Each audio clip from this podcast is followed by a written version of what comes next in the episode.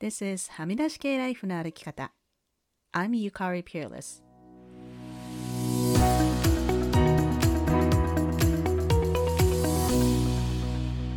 周りが決めた道からはみ出して自分だけの生き方をする人を応援するポッドキャスト。はみ出し系ライフの歩き方。Welcome to episode 177. こんにちは、ピアレスゆかりです。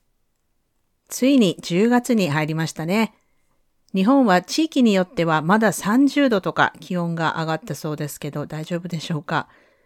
最近ソロ会が続いていますが今日もソロ会です。最近ちょっと忙しくてインタビューする時間が取れていないんですけれども、また近いうちにインタビュー会はやりたいなと思っています。今週は、えー、純子さんからインスタグラムにてコメントをいただきました。ゆかりさんこんにちは。いつもポッドキャストを聞いています。世界中にお友達がいて楽しそうです。話す内容も心にぐっとくる内容が多いです。あるあるも含まれていて、雲の上の人のような感覚ではなく、かといって斬新な話題も組み込んでいて、声も落ち着いたニュースキャスターのようでいいです。純子さん、ありがとうございます。そして、先週のセルフケアのエピソードにもツイッターで感想をいただきました。オーストラリアにお住まいのリリーさん。これ散歩しながら聞いていたけど、ちょうど私が母業も育児もお休みの日で、前もってセルフケアの日を予定しておく勝手に向こうからはやってこないという話をしていて、本当にそうだなと思った。あと、ゆかりさんの声が優しくて、なんか泣きそうになりました。とのことでした。レディさんありがとうございます。本当ね、小さいお子さんがいる方は特に自分の時間がなかったりして大変ですよね。もうどんどんお休みを計画してください。さて、今週も何について話そうかなと思っていたのですが、毎度のことですが、皆さんとお話をしているうちにテーマが浮かび上がってきて、今週は shame、恥についていろいろと考えた週だったので、そのお話をしたいと思います。私は毎週日本時間の水曜日の朝にクラブハウスでブレネー・ブラウンのブッククラブをやっているのですが、そこで今週読んだ章では shame、恥を使った教育や会社でのマネージメントの話が書かれていました。ブレネー・ブラウンによると、shame の定義は intensely painful feeling or experience of believing that we are flawed and therefore unworthy of love and belonging 自分の欠陥のゆえに愛や居場所を得るのに値しないと思い込む激しい痛みの感情または体験だそうです。恥を使ったマネージメントってどういうことかというと、例えば学校だったらこう宿題やってきていない人立ちなさいとか、忘れ物してきたのなんとかちゃんだけだよとか、まあ、廊下に立たせるとかね。あとテストの結果を張り出すとか、もう昔からやってますけど、今もやってるんですかね。あれってもう思いっきりこう shame を使った教育、 shaming な教育ですよね。あと会社だったら、これはブレネーの本にも出てきましたけれども、営業成績でオフィスの配置を変えるとか、こう、 loser list っていうのがあるとか、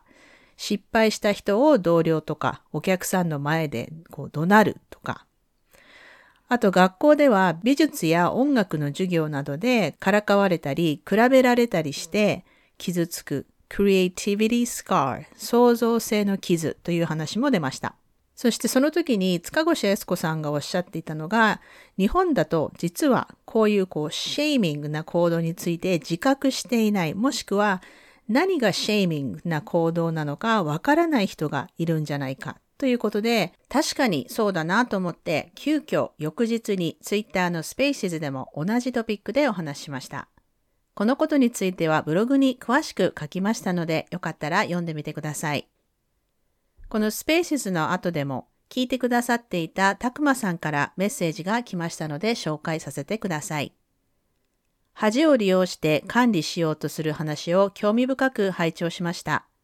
まさに今週妻に起きたことが今回のお話そのものでした。彼女は今までこんな思いをしたことはなかったし、まさか仕事を辞めたくなる、かっこ辞めた、なんて思わなかったと話しました。彼女の職場のマネージャーは、効率を重視するあまり、10人程度のグループメッセージ、LINE に自分の言いたいことを一方的に伝えてきます。グループなので、恥の指摘が誰のことかはっきりしないのですが、受けた側の本人にはわかるように全体にアナウンスします。みんな自分のことなのかと疑心暗鬼になりますし、ましてや心当たりのある社員、妻は名指しではないまでも皆の前で努力不足、かっこ無能扱いを指摘され大変傷つきました。彼女は決して無能ではないし、むしろできる人ですから、仲間からは信頼されていたので、恥の仕打ちにとても傷つきました。グループのみんなはあまりにもひどいグループへのメッセージだと個別に連絡を取り、長い時間傷ついた気持ちをみんなで整理していました。実はすでにこのグループメッセージは何度か行われていて、内容がひどいことにみんな心を痛めていました。妻は結局仕事を辞めることにしました。バウンダリーを踏み越えて恥を利用する人と初めて出会ってしまい、かなり傷つきました。ゆかりさんにセルフケアや恥について聞かせていただいていたので理解が深まりました。私は自分のこともありますが、妻の話も十分に聞けるようになりたいと思いました。いつもありがとうございます。というメッセージをいただきました。たくまさんありがとうございます。ブレネの本にも書かれていますが、こういった恥を使ったマネジメント方法はこう一見効果的なようで、実は全くそうではないということです。実際ね、たくまさんの妻さんのように辞める人もたくさんいるでしょうね。このシェイム、恥、本当に私たちの自己肯定感に影響を与えるんですよね。今週はカナダでは先週もちょっとお話ししましたが、9月30日に National Day of Truth of Reconciliation 真実と和解の日という休日ができました。カナダの先住民の子供たちを送ったインディアン寄宿学校 residential school と英語では言いますが、で亡くなった子供たちやその生存者、その家族やコミュニティに敬意を表し、先住民コミュニティとの和解を進めるためにできた日なんですけれども、こういったレジデンシャルスクールに通わされた子供たちもまさにこういう恥を抱えて生きてきたと思うんですよね。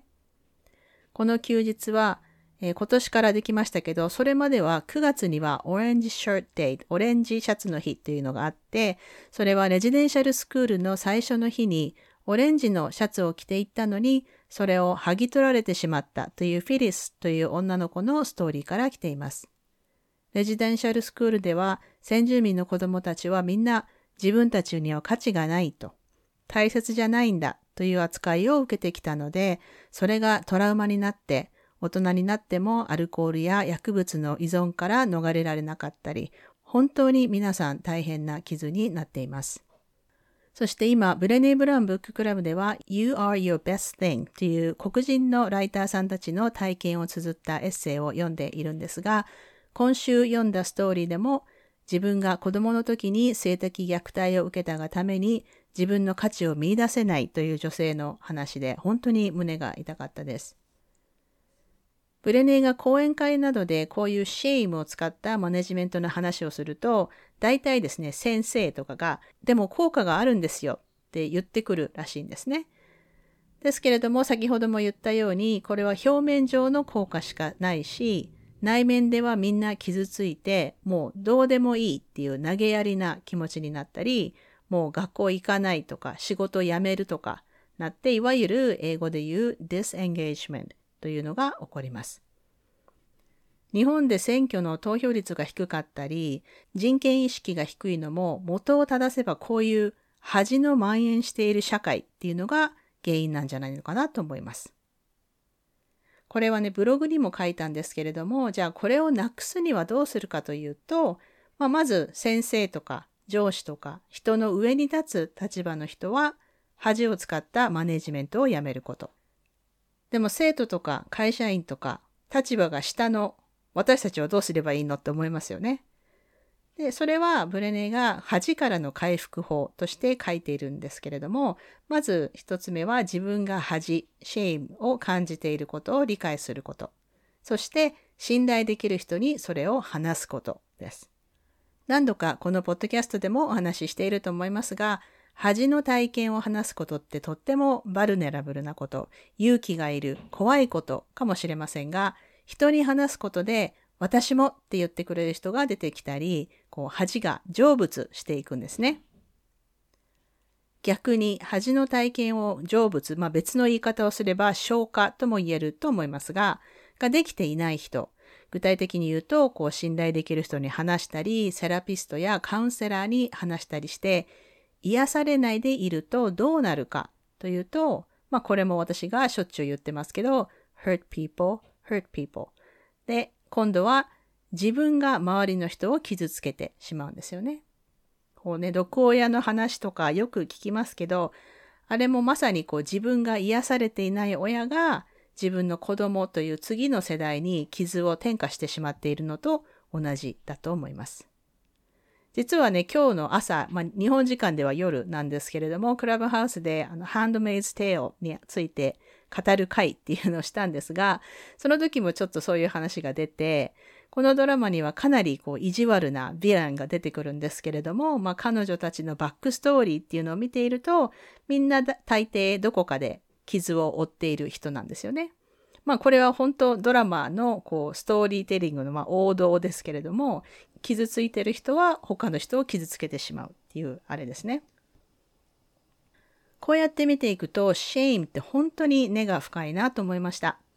私たちの上の世代っていうのは特にね、こう村社会でちょっとはみ出るとシェイミングされましたしね。まあ離婚とかも出戻りって言われてましたし、LGBTQ の方々やブラック出身の方、外国籍の方にもひどい差別がありますし、先週もね、同じこと言いましたけど、本当こういう社会を変えていきたいなと思っています。ただ一つだけ説明しておきたいのは、恥を使ったマネジメントとか教育とかはすぐにでもやめるべきと思うんですが、私たちが受け手がね、恥を感じること自体は一生なくならないんですね。恥のトリガーというのはこう人から受けるものだけではないので。なので、恥自体から逃れることはできないんですが、先ほどお話した shame resilience、恥からの回復方法を身につけることが大事だと思います。恥からの回復法はもう超シンプルに説明すると、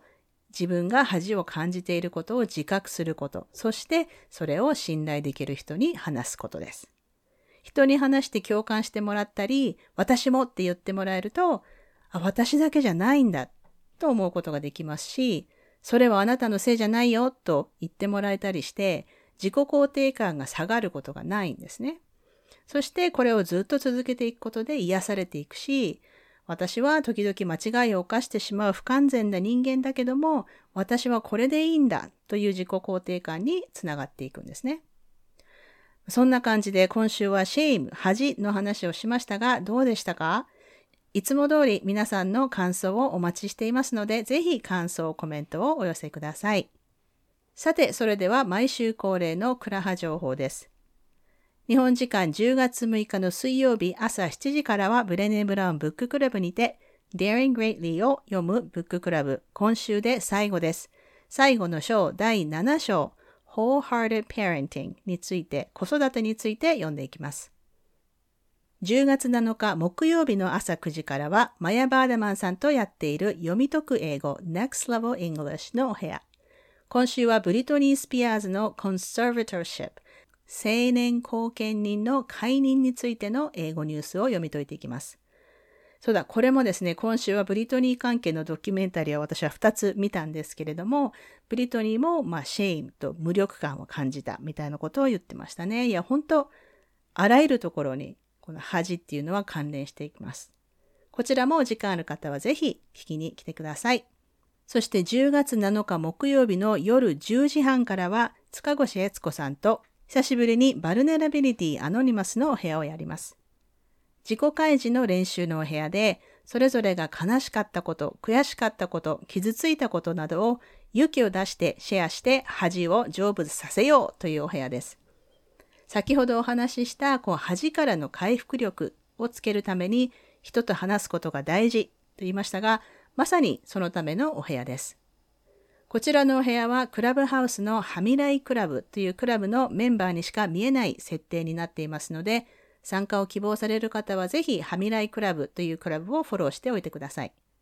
そしてこのお部屋はみんなが勇気を出して自己開示するお部屋なので、危機戦はなしでお部屋に入って来られる方全員発言するというルールのあるお部屋ですのでご了承ください。Vulnerability Anonymous のルールという、えーと、ブログを書いていますので、こちらはエピソードの詳細欄に貼っておきますね。クラブハウスって以前は招待状がないと参加できないアプリだったんですけれども、今は誰でも登録できるオープンなアプリになっていますので、興味のある方はぜひご参加ください。そしてこれはクラハではないんですが、最近ツイッターの Spaces でも不定期でお話ししています。クラハでやっていたようにトピックを決めて話していくというのをやろうかなと思ってます。バウンダリーとか、信頼とか、恥とか。もし何かご希望のトピックがあれば、ぜひ教えてください。日本の朝8時くらいの時間帯でやることが多いと思います。さて、それでは今週のポジティブです。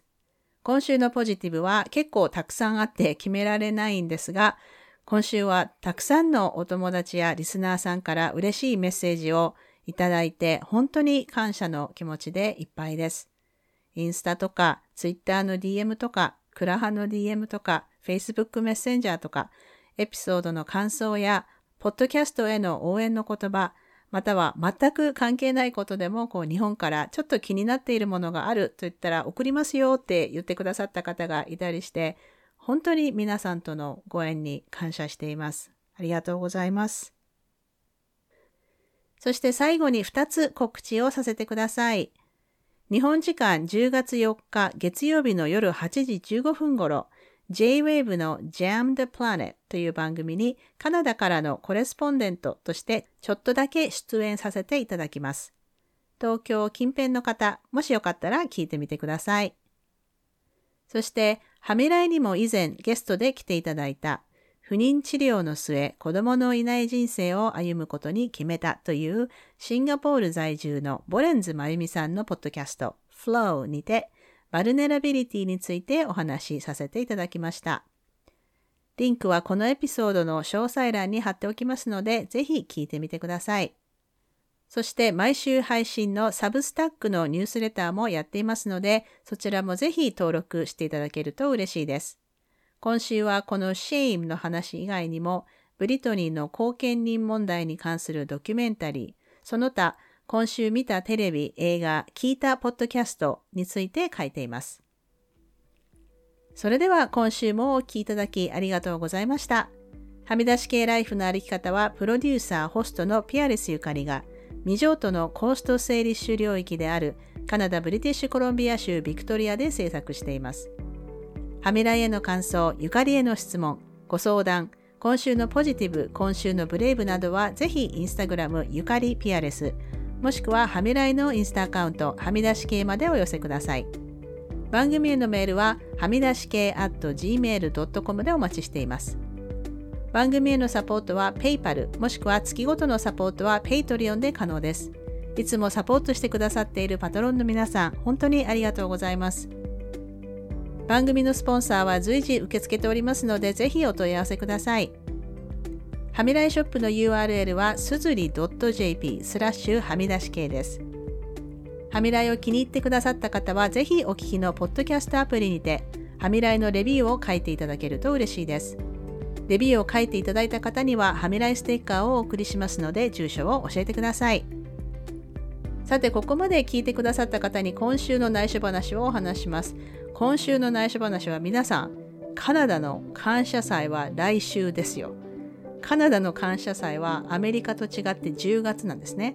でカナダ人は Canadian Thanksgiving と言われるのを嫌がるので、カナダ人にとっては10月の感謝祭が感謝祭なんだと 認めてあげてください。まあね、カナダのね、10月の感謝祭の方がこう感謝祭、ハロウィン、クリスマス、まあ、カナダその前にリメンブランスデーっていう、まあ、終戦記念日のような祝日が11月11日にあるんですけれども、まあ、そうするといい感じに間が空いていて私は好きですね。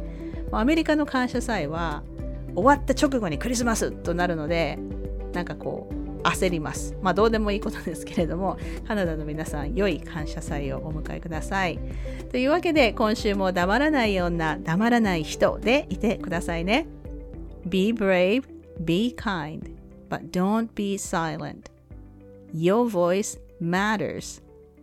Stay safe, everyone, and thank you for listening. Bye.